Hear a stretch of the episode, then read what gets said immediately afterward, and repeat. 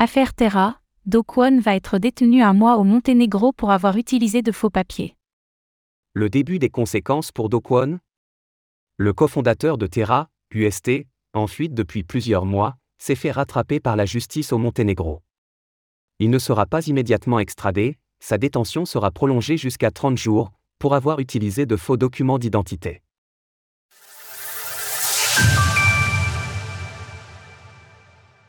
Do Kwon restera pour l'instant au Monténégro.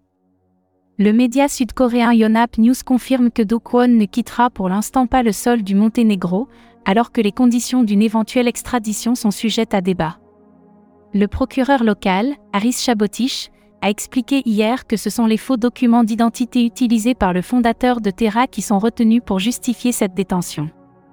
Le Monténégro n'autorise normalement la détention que pour une période de 72 H, mais étant donné l'ampleur des affaires liées à Do Kwon, la prolongation de son arrestation a été autorisée par un juge local.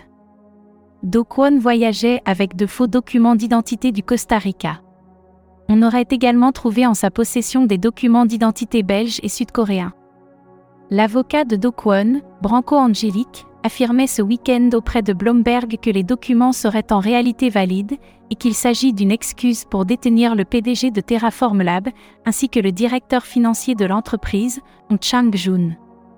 Ils ont été détenus à cause de risques présumés de fuite, sur la base de passeports prétendument falsifiés.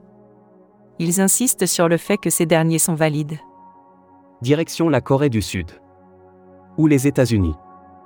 Do Kwon, qui a affirmé pendant de nombreux mois qu'il n'était pas en fuite, s'était fait discret depuis quelque temps.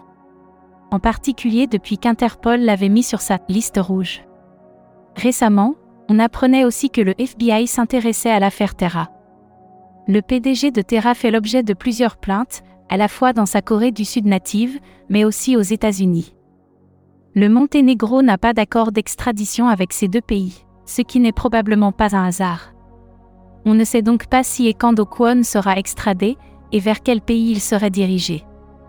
Pour rappel, la chute du projet Terra a fait s'envoler 40 milliards de dollars de capitalisation et ruiné certains investisseurs. Ces effets ont par ailleurs précipité la chute d'autres écosystèmes. Le procès qui s'annonce devrait donc être particulièrement suivi. Image Steve Juretson via Flickr, CCB Grec 2.0. Retrouvez toutes les actualités crypto sur le site cryptost.fr.